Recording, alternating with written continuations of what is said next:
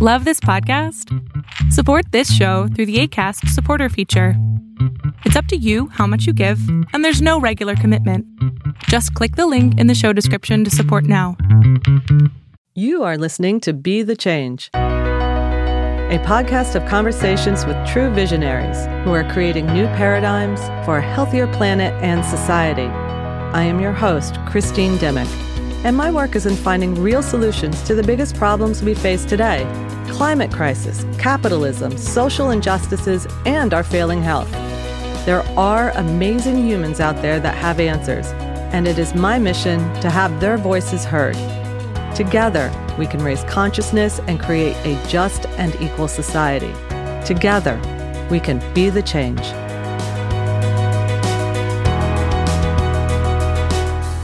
In our search to repair the damage we have caused to our climate, we often look to technology to be our savior. From sequestering carbon in cement, gigantic machines that suck it out of the air and turn it into a carbonated beverage, we search for fantastical solutions. But why? Our planet is perfect. It was created to process CO2 via our oceans, our soil, and of course, trees. Today, I am speaking with Matt Hill, founder and chief environmental evangelist at the reforestation nonprofit One Tree Planted. After 15 years as an educator, business leader, and eco adventurer, he wanted a simple way to help individuals and businesses make real progress towards a more sustainable planet. He started One Tree Planted when he realized that planting trees is one of the simplest things we can do for the environment, while also having a big impact on biodiversity, climate change, and our health. Today, we will learn how, with just $1 and one tree planted, we can make a huge difference. Welcome, Matt. Hi, nice to be here. Thank you very much.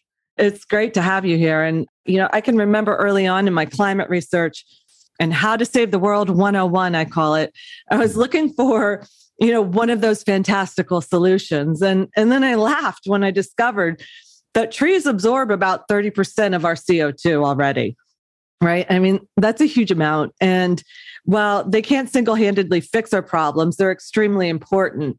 Can you tell me how you came to this realization and, and why trees? Well, it's tangible. You know, like you mentioned earlier, air quality, water quality, helping with biodiversity, creation of jobs, sequestering carbon, overall health. You know, we call it so many co-benefits. We get a lot of brands, people like want to plant trees and maybe they're connected to the carbon aspect of it. But then there's all these additional co-benefits, which I think are there. And you know, you can relate to it going out to the park, seeing these trees grow, the forest, walking through nature. So here we are. Yeah. I mean, did you so you are I, I did some research, you're an educator, right? Mm-hmm. You're also a serial entrepreneur. You have a few businesses under your belt. Mm-hmm. What was the epiphany to start One Tree Planted? I mean, I'm really intrigued. And for those of you don't know, I mean, One Tree Planted is a, it's a fantastic nonprofit out there that is really doing that. For one dollar you plant one tree and they're planting trees everywhere. Um, my business the good home company which i have with a purchase of our products we actually donate you know we plant a tree with you guys. That's how i found you. What pushed you to start it you know i think a lot of these ideas that people start come just conversation, see a void or see a need, and then they just kind of do some research and look into it, start it with a quacky idea, and then all of a sudden it develops. But you know, I think the starting point was my undergrad was in political science way back when. So I took a lot of environmental classes and knew the importance in climate, what was going on back in the 90s. And then I was going to do my master's in environmental policy, but I ended up kind of getting steered a different route doing the traditional MBA in marketing. So call it maybe you hybrid the two in terms of marketing and combine this important topic, the environment, and keeping the message simple, you know, for people to understand it. Because I found that there was a lot of great environmental organizations out there doing decades of great work. But every time I was trying to figure it out, complicated, not easy. You know, people have an attention span very limited, right? So if you're not getting seconds, you know, you bounce out. So I think that that helped. Yeah, I think that's one of the things I'm really intrigued and what drew me to your NGO was it's simple. It's one dollar and one tree, and you do it. And hmm. it's not like, you know, I send you a hundred dollars, or I can, you can plant a hundred trees, but then you know, it gets kind of like pulled apart and all over, and then you never really know where the money goes, right? Oh. and it never see but yours is it, it is it's tangible i can see my tree grow i can see yeah. what you all are doing and you did a fantastic job on that you. you know way back when when i created the website and like back then it was like trying to figure out html and you know how much has grown but then another part too that you asked in terms of how the idea came about so not only was my undergrad there but you know started a few businesses and you live and learn when you start businesses right as we all know yeah not easy a lot of hard work but I was selling, I ran eco products for Canada. So they are the largest manufacturer of sustainable food packaging. So every time I was always trying to sell it to like these large scale grocery stores or coffee chains and everything, the price points was always about a cup's four cents, maybe mine was six cents. It'd always be up in arms about, well, it's so expensive. I'm like, it's not expensive, it's two cents more. You're doing something that's so much better for the environment. And most of the time they'd be like, thanks, but no thanks. But we wish we could do more for the environment. And I would say you can plant trees. And again, not because I had this charity at that point in time, and a really large grocery store said, you know, that's a great idea. You should start something like that. So the manufacturer that I represented running Canada was purchased, and the corporate culture changed a lot, and it just wasn't as fun. So I decided to saying, hey, I'm going to start One Tree Planted that's going to make it easy for individuals and businesses to plant a tree, like you said, if I donate a dollar, I know a tree is going to be planted. I know I picked Brazil for it to be planted, or I picked British Columbia. And then I found the void was you donate to all these great organizations, but you're really in the dark for such a long period of time. And being the marketing professor, like you said, I was an educator. I knew a lot about email, and you could create a journey for the donor to understand hey, thanks for your donation or planting a tree not for thanks for you know donating five dollars thanks for planting five trees in brazil. Hey it's these type of trees we're planting in brazil and they're so beneficial because of x y and z. And people they feel a part of it and then you're inspiring them to do more. Yeah in my own journey in trying to be the change and encouraging people i found that there's a big disconnect that they feel people desperately want to help Mm-hmm. But they need that action point. They don't feel just by donating money, for most people, it doesn't feel like they are doing anything. But like, say the fires in LA that had happened. And I know that it was tragic and it was awful to see what was going on. But what I loved about One Tree Planted was is that it was simple. It was like we can go to your website and choose where to plant them. I chose LA, right? You know, that area or Northern Cali. And we can see that. We can see it grow, you know, and I wish all charities were like this. I said very nice of you. Thank you so much. Uh, well, yeah, yeah. I mean, because it is, it's simple. You're cutting out the BS and you're doing it. I can't stand I, the BS. And another part on what you're saying, there's this video series we created called The State of California. And it was five episodes or six episodes. And they're like three, four minutes each. And you could watch the first one and say, okay, wow, that's really interesting. I'm going to watch part two. I'm going to watch part three. And it explains why are we having so many fires? What are the important critical things we need? And it's not just hearing it from me or somebody at One Tree Planted. We interviewed a lot of important people throughout the state of California explaining what's going on. So I think for people to understand the importance of this work, and it's not just you go out and plant a tree and tomorrow it's grown, you know? So we want to do more of that.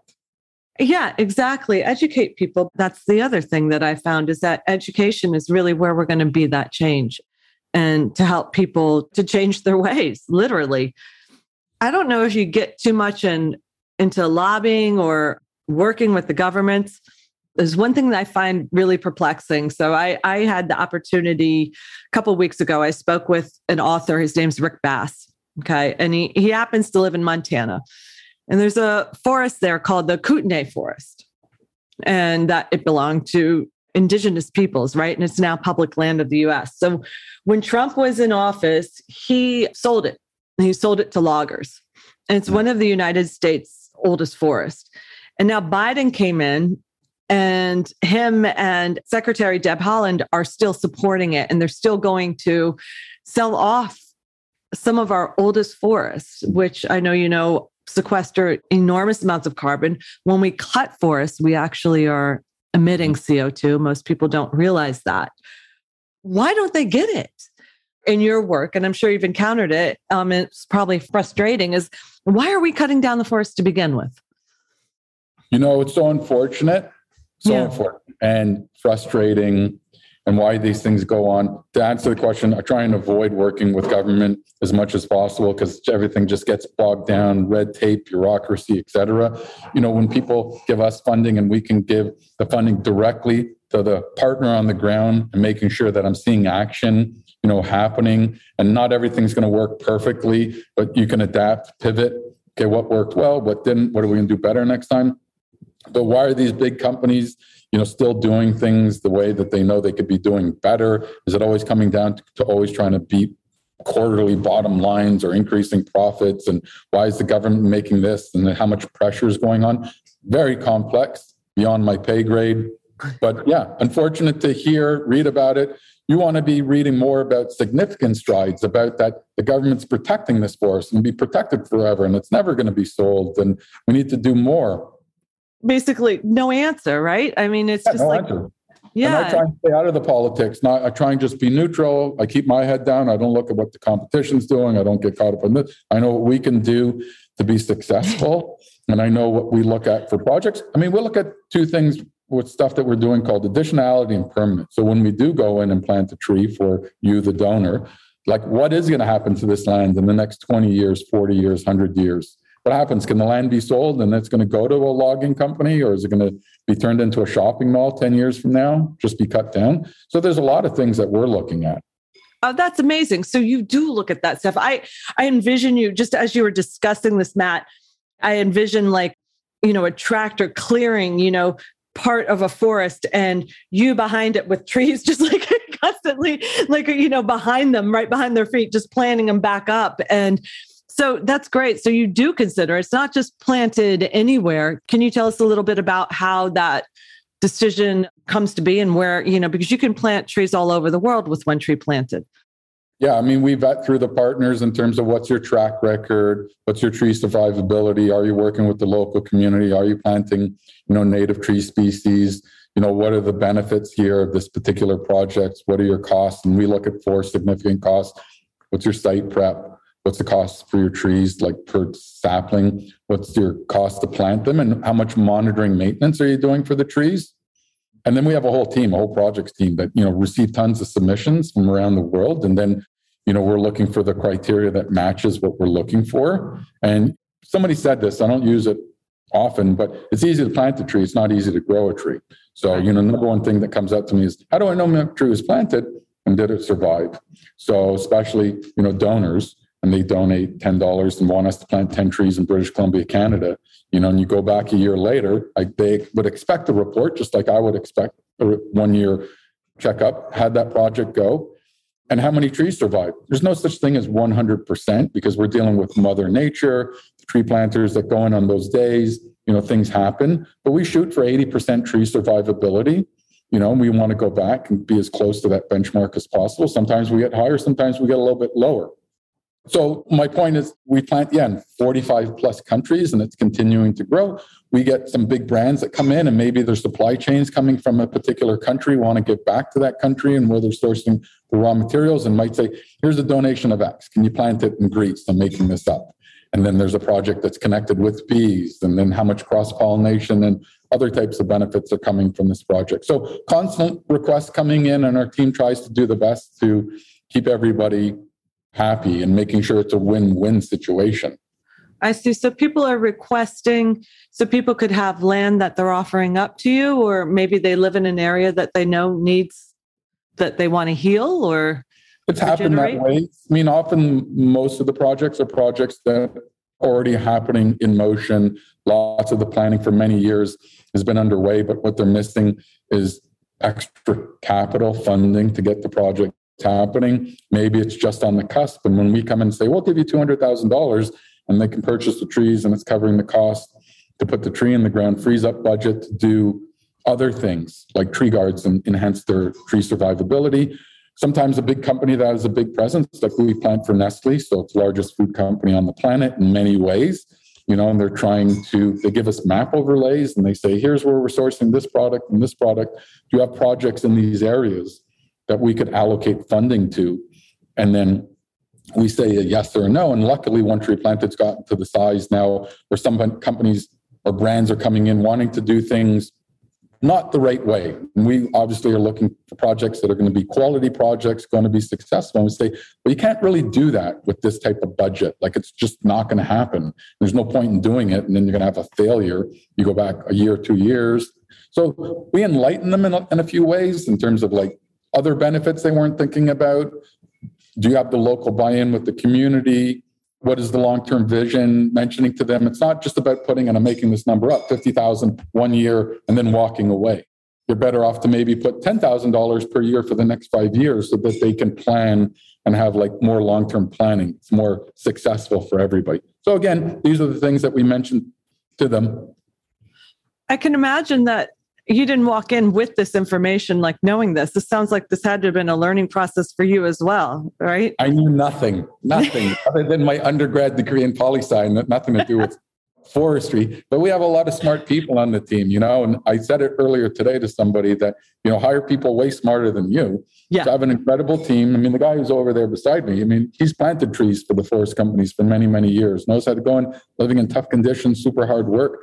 You know, I've never done that. I've gone to the sites and walked through and planted it in motion. But an average tree guy is planting 3,000 trees in a day, getting up at four in the morning, you know, going out into the middle of nowhere with grizzly bears or this and that. And they have dogs, this, that. I'm like, how come I don't have a dog? But I would go to all these projects in Florida or BC or Indonesia. And I learned, I absorbed the information. But literally, I would ask a lot of questions, a lot of stupid questions, and I absorb it. Yeah. And even when I talk to you or to your listeners, I'm still far from an expert in this space. You know, I kind of yeah. call it, I started the company, I had a vision. It's about getting people inspired and giving hope and getting funding to projects that and people on the ground that really need it have been doing incredible work, but nobody's heard their story. Yeah, that's right. Always learning, right? And always getting, you know, improving, right? We just don't ever fully get there. I, at least I don't think so. A so, funny story too with the yeah. Forest Service and some others, like British Columbia Ministry of Forest. I would call them. I'm like, one day I'm going to give you guys millions of dollars. How many people just hung up the phone on me and like laughed and said, "You're a quack"? But here we are today, and we're an official partner with them. We give them millions of dollars each year. And one of the guys who thought this was a bit of a scammy thing is like, "What? You're going to give me fifty thousand dollars just a scam or something like that?" And now he retired and ran the forestry department. Now works at One Tree Planted. Uh. yeah. That's fantastic. yeah. And he knows his stuff. 40 years of being a forester and ran the whole carbon program over there. Yeah. So. That's fantastic. Could someone say if they're in a city and like maybe they live like I'm thinking about New York and like we have areas that need more trees, is can the community write to you and reach out to One Tree Planted? Is that allowed or yeah, it's totally allowed and get it. Yeah. But you know, when you deal with cities, New York or San Francisco, yeah. there's so many different departments and areas that all have to buy into it and get it yeah. done and with the budget and then who's watering the trees and everything. You know, the best thing is like the, project, the tree planting we're doing next week in New York, and X amount of people will come out and they're going to learn about the the project there in New York and why it's helping. And they'll usually say, these are other things you can do in the area that will be helpful. And then when you're planting in a city like a Toronto, you know, those trees aren't a dollar. Those trees can be like $30. And I've done ones in Miami that were $200 because Miami has a bylaw that the trees have to be over X amount of feet and you're responsible for three years. And if they die in the first year, that company that planted them is responsible for replanting it. So every city is different in different ways. So the best thing people can do is go volunteer with your local watershed or city parks. They always need volunteers to come out. We organize a lot of these. Like this month in April, we have 100 tree planting events happening around the world. And people getting their hands in the dirt and they realize how this is helping with the local water quality or local biodiversity. And then they, they Google and they figure out other things they can do to help. Yeah, I mean, oh, so that's going to bring up two questions. Well, one comment is I work, I started a climate club at my local middle school here, and there's an organization that are for Arbor Day coming up that they're mm-hmm. giving away free trees. Trees are indigenous to this part of, of mm-hmm. New York. So we got the trees, but now my problem is is that I've got to find public land in mm. New York City where they're going to allow me to plant the trees, you know, for the children to plant it, which is easier said than done. Oh. Uh, right? So for those of us who do let, let's say we have a backyard, right? And we want to plant should we always be thinking of indigenous trees? Should I, you know, bringing bamboo to, mm-hmm. I don't even know if bamboo is a tree, but you know what I mean? Like, should I be putting that in my backyard in Queens? yeah, you know, again, what's local and the people that know the best in terms of what's going to help and be better. Again, you could run into a lot more problems. So, like you said, easier said than done. And you got this tree, and is it native to the area? And you know, bamboo. You know, I was at a project in Jamaica, and they're saying so invasive, grows so fast, and it's causing so many complications and very difficult to get out. You know, bamboo sequesters a lot of carbon. I see a lot of part bamboo can also grow in a lot of soils that you know most won't grow in and then you see a lot of stuff toilet paper and t-shirts all made out of bamboo so there's creation of jobs but again you have to just speak with the local experts that really know what can work here i'll give you two examples. If yeah. you take california and i'm working with rcds they're called resource conservation districts. And southern california to northern california is so different in many ways and seed zones et cetera. I go in, I listen to what they're saying, and they want to order X amount of trees because they want to try something that's going to be more resilient to the droughts, the forest fires, and they're giving us updates on this is working. And they're also trying to predict trees now that will be better in five years from now because of conditions and way things are going. I've been in Florida where they were looking at the last hurricane, which trees withstood the hurricane and which ones went down, so they could put more trees that are going to be, in a sense, windbreaks.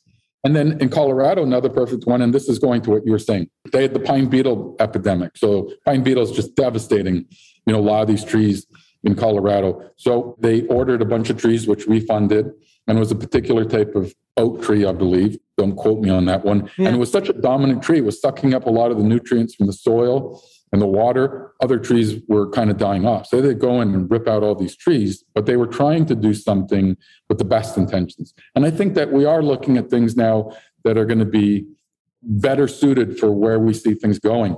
And we did it in British Columbia too. They asked to order these pioneer tree species because they noticed in the last forest fire when the fire hit there, when it hit the aspens and the cottonwoods, the fire dipped.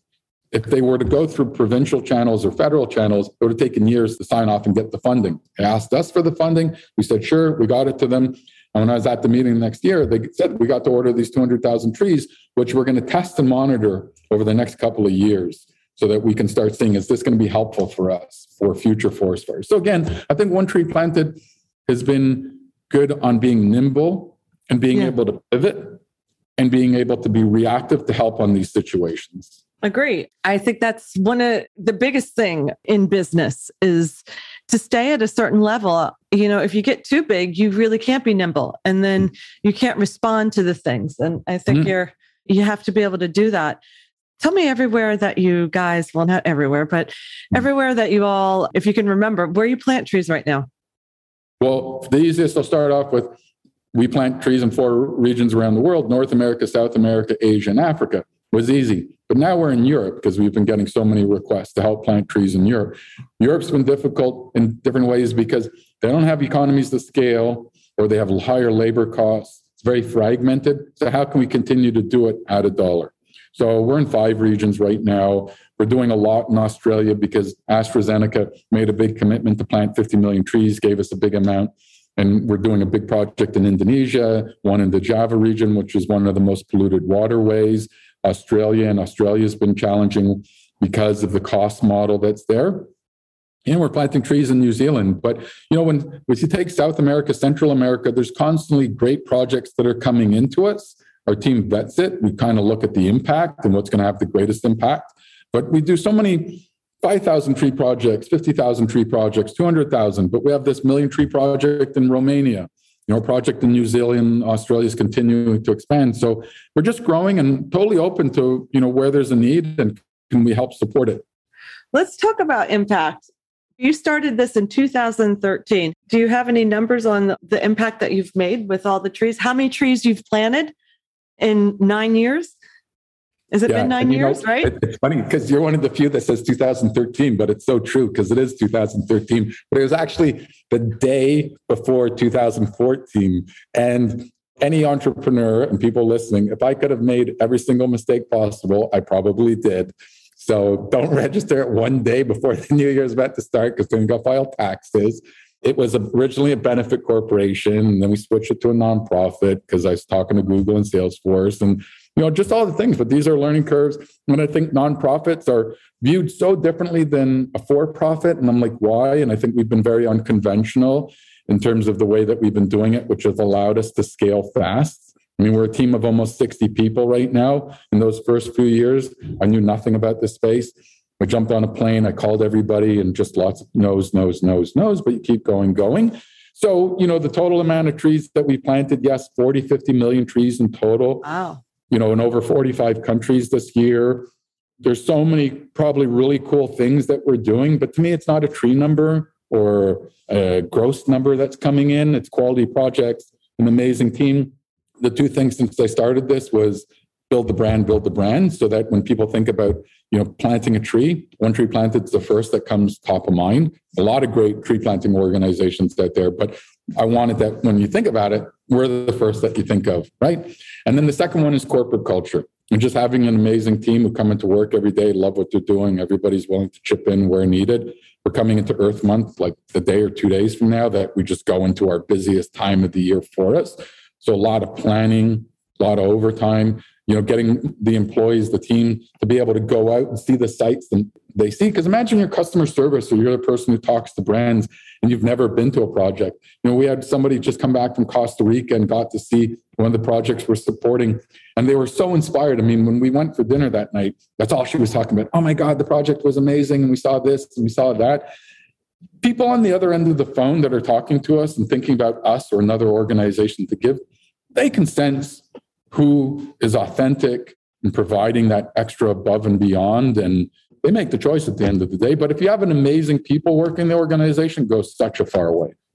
Yeah. I mean, there's a big word now called social enterprise, right? And creating businesses that make an impact. Mm-hmm. And mm-hmm. it's really, it's combining the NGO with the corporation, right?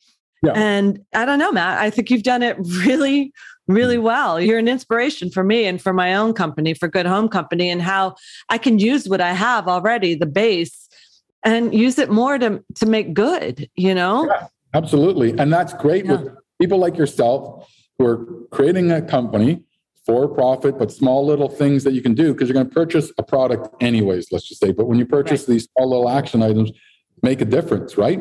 When I say together, we're planting a forest, right? So it's not yeah. on your company alone to be solving the world's challenges or problems, right? But all of a sudden, you can have this mass volume of people who are doing these small things that make a big difference. And for example, I just want to share one thing. When there was yeah. big Amazon forest fires and everybody was Googling and seeing how they could help, it crashed our server. I mean, it brought down our website. But I can't remember, it was over 5,000 donations in a day, something like that. And uh, not one donation was over $500. So it was lots of people. But now we have yeah. this big pool of funding that came in in a day that we can allocate to these projects on the ground to help them. That's incredible. How do you keep, you know, you, you bring that up and it's like changing our business to do that, but then there's, it can go wrong. So one instance I know of is Tom's, the Tom shoes, right? Mm great idea. Like I'm going to make a pair of shoes, I'm going to give 10 away. Well, if you actually look, what happened was that there was a lot of businesses, local shoemakers who went out of business mm. or shoe sellers that went out of business because of that. Right. People were mm-hmm. getting new shoes. People then weren't buying shoes from their local, you know, mm-hmm. cobbler. Right. So how do you keep yourself in check? No, it's such a good point. You know, and everything yeah. you do in life in general has yeah. a ripple effect. And how yeah. far deep can you see these consequences, right? And coming from the marketing, you know, area, and they would like put a promotion on an end aisle, take away a unit, and like, great, the sales went up there. But then when they really have these massive computers, say, well, the sales fell over there on something else, right? So how deep can you dig on the data? So look, we plant a tree in whatever country. How are we affecting it in a positive light as much as we possibly can? And you know, people can always poke holes in something, right? No matter how good you are trying to do the best intention. And you got to look big picture because I'm sure some of the great work that is happening is having some sort of negative consequence somewhere in that ripple chain, right? But what I've yet to be, or I'll give you an example where I've heard a bit of feedback. So, you know, we say you can plant a tree for a dollar and we're allocating to a particular region. Won't say the region in there, but there was a lot of organizations that were doing something similar in our model regionally but they were charging more. And they said that now people are shifting the money over to us and not going to them.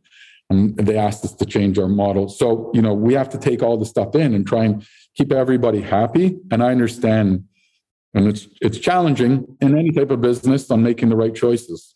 Yeah, I guess it's to be willing to take a look at it and to maybe not take that throne of being the savior. You know what I mean? Like always just being involved in it, which it sounds like you are, like always on the ground. My friend had a good expression. Some people hug trees, we plant trees. Yeah. So these people call it, you can bitch and moan all you want, strap yourself to a tree and just protest and sign pledges and stuff, right? But take action and small little things that you can go out to your local community and plant a tree, help out in any ways. And I'm not saying that those things are, are right or wrong, right? But yeah. I don't want to get caught up and like, you know, sign this commitment or pledge thing. Yeah, you know, I'd rather go out tomorrow in my local backyard and go with $200 Maybe it's not done right right now, but you're talking to all the local experts, you're thinking this out the best you can. And then afterwards, you know, do it better and keep doing it better. And we have a term here at One Tree Planted called continuous improvement, right? So I have the T-shirt actually, and people love it. Yeah, I want to see that. Yeah, I'd love to see that. So I wanted to ask you, what gives you hope? I think it's easier and easier with the technologies out there to provide the transparency so that when people are allocating funding to any type of cause, they can see it's happening, right? Not be in the dark. So that's helpful. I think the technologies are making us more efficient for a lot of things in the space that we're in and others. And I think that I'm seeing more collaboration, which is better because I, when I came into this space, I feel that this space, one, was gloom and doom style. Like, you got to donate $5 to us today. If not, the world's going to end tomorrow. No, that's not the right approach. It's inspiring hope, showing that things can be changed and people not feeling paralyzed. And I think things were very territorial a decade ago or longer. We're now similar organizations. It's not about who's battling it out for those donation dollars. It's like it going that way and it can be better. And I think with COVID, people have seen that, you know, with less people traveling and doing this and that, we saw cleaner waterways, we could see the mountains, you know, air quality levels got better within three months. So that showed people because people were skeptical and they, hey, if we allocate this money here, is it really going to work? Well, we saw in those early days that things did get better. So can we do this more now? So I have a combination of a few things that I think are hopeful. Mm-hmm. And I think more and more people now are looking to get involved and do more. So lots of things we can do. Yeah. And I loved how you said that you have to you're making an impact with joy with positivity that the doom and gloom because it doesn't work shaming people will never work and i suppose there are some people i mean those commercials are still on we all know it with the my husband calls it the sarah mclachlan dogs do you have those in Canada? Have you seen those commercials? Yeah, I know which one. You know, and we have two rescue chihuahuas. You may see them behind me. And it's just heart wrenching. And mm. for me personally, that doesn't make me want to mm. act. It makes me want to crawl in a hole and die, you know? I want to change the channel because I don't want to be depressed. There's enough depressing news out there. Yeah. So I want to see inspiring stuff and like, hey, there's a tree planting event happening, you know, in New York City. Come out on this day and like you're getting your hands in dirt and people are all looking for that and want to help. Exactly. And I think that you've just done such a great job with that, Matt. You really have. How can we be the change? So the people listening, we can buy trees. You can also, I guess, encourage big corporations. Here in New York City, we have Goldman Sachs. We have, I mean, everyone's here, right? How mm. can um, your corporations can donate to you and, and yeah, do a project? I mean, look, the big yeah. companies, look, good intentions, they're all trying to help. But, you know, when they talk about these commitments and we speak to them, you know, not trying to do it at the lowest possible cost or denominator. I just think like if you want to do it right, this is the way and this is the cost, and it's going to have so much powerful impact, and you're going to get more buy-in, buy-in internally, buy-in externally, right? So it's having those conversations, and I just keep saying to them, enlightening them, and showing that you know you have sophisticated stuff to track to show that this is working. That's just one part, right? But how can people get involved? It's, at the end of the day, you got to start small and small little things that everybody can do right now. So what I say is, can you be a vegetarian for a day? It's not about you becoming a vegetarian forever, but like, okay, I want to be a vegetarian today, and I say this, I'm a broken record but I'll do it if you show me the recipe. What do I eat for breakfast? I have no clue. What do I eat for lunch? What am I going to eat for dinner? If it's mapped out for me, and I always use Dan Heath, and he's wrote a lot of incredible books. It's like you literally have mapped this out for them to make it super easy for them to do them. But if one out of 10 people, you know, listening today, just, you know, the meatless Monday little thing and follow that makes a big difference. and then using less on the disposables. And if you work at a company and you're look and it's Earth Month in a couple of days, having a challenge, for example, all the employees that come into work, who can go the longest without using one of these things? It's a plastic bottle right? he's holding up. Yeah. Plate, you know? Yeah. Yeah, exactly. So these are the small things. So that's just challenge. And then somebody could get, you know, day off of work, right? And then carpool. So again, we all know to do it. But if you have a group at work or group at school to motivate each other and try a small little thing for a day or a week, these little challenges, then it starts making a difference. And then volunteer and look online on things you can do, beach cleanup. And it doesn't have to be about trees, trees, trees, because after a while, keep hearing planting trees, planting trees it starts to become redundant. So little things you could do each month that's helping the environment in many different ways is good. That's right. One of the things I, I had a author Sandra Goldmark on, and she wrote a book called Fixation. And what I learned from her is to fix it. So even when looking at furniture, and a lot of us are looking at now, it's you can't get new cars, so everyone's buying used, mm-hmm. right? and a used car is getting a lot more money than one would think. But, you know, when looking at your furniture, what can you reuse what can you share we have a community here where i'm on on whatsapp and we all we don't throw it out we post it and inevitably someone wants it totally. right yeah and you're seeing more of these subscription models for clothing that people instead of throwing out going into a landfill this and that people are just becoming trendy and reusing clothes recycling jeans that bottle that I showed you, know, rPET recycled PET, and just make sure that I'm not going to get flack, but I do have my reusable, so I'm sure. not out of that. But you know, these things around. So I think we're just getting better and better at uh, doing things better. Yeah, technology is helpful. I just listened to Ezra Klein at his podcast, and they're talking about, oh gosh, I forget the guy he had, you know, a famous economist on, and he said that we're too tech heavy. Mm. I mean, we kind of have a lot of the solutions of doing it. And if we all just make a little bit of an effort, a little bit of an effort, we do have it. Our oceans, our soil, our trees, they sequester that. Now, of course, we have a lot of people on the planet now, but you know, I think I don't know if it was built for that many, but we have you planting more trees. So thank you. Now, if someone wants to reach out to you, how can we plant trees with one tree planted? the website's onetreeplanted.org. If anybody wants to reach out to me, Matt with two T's at onetreeplanted.org. Try and respond to pretty much every email that comes in. A lot come in.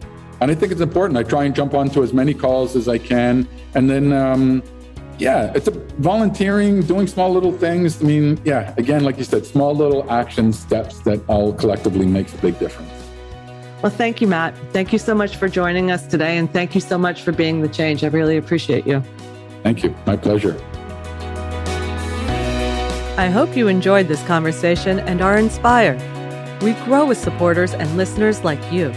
So please share this podcast with your community and follow us on Instagram at bethechange.nyc. And to learn more about our guests and what you can do to be the change, Go to our website at www.bethechange.nyc. That's bethechange.nyc. Thank you and be well.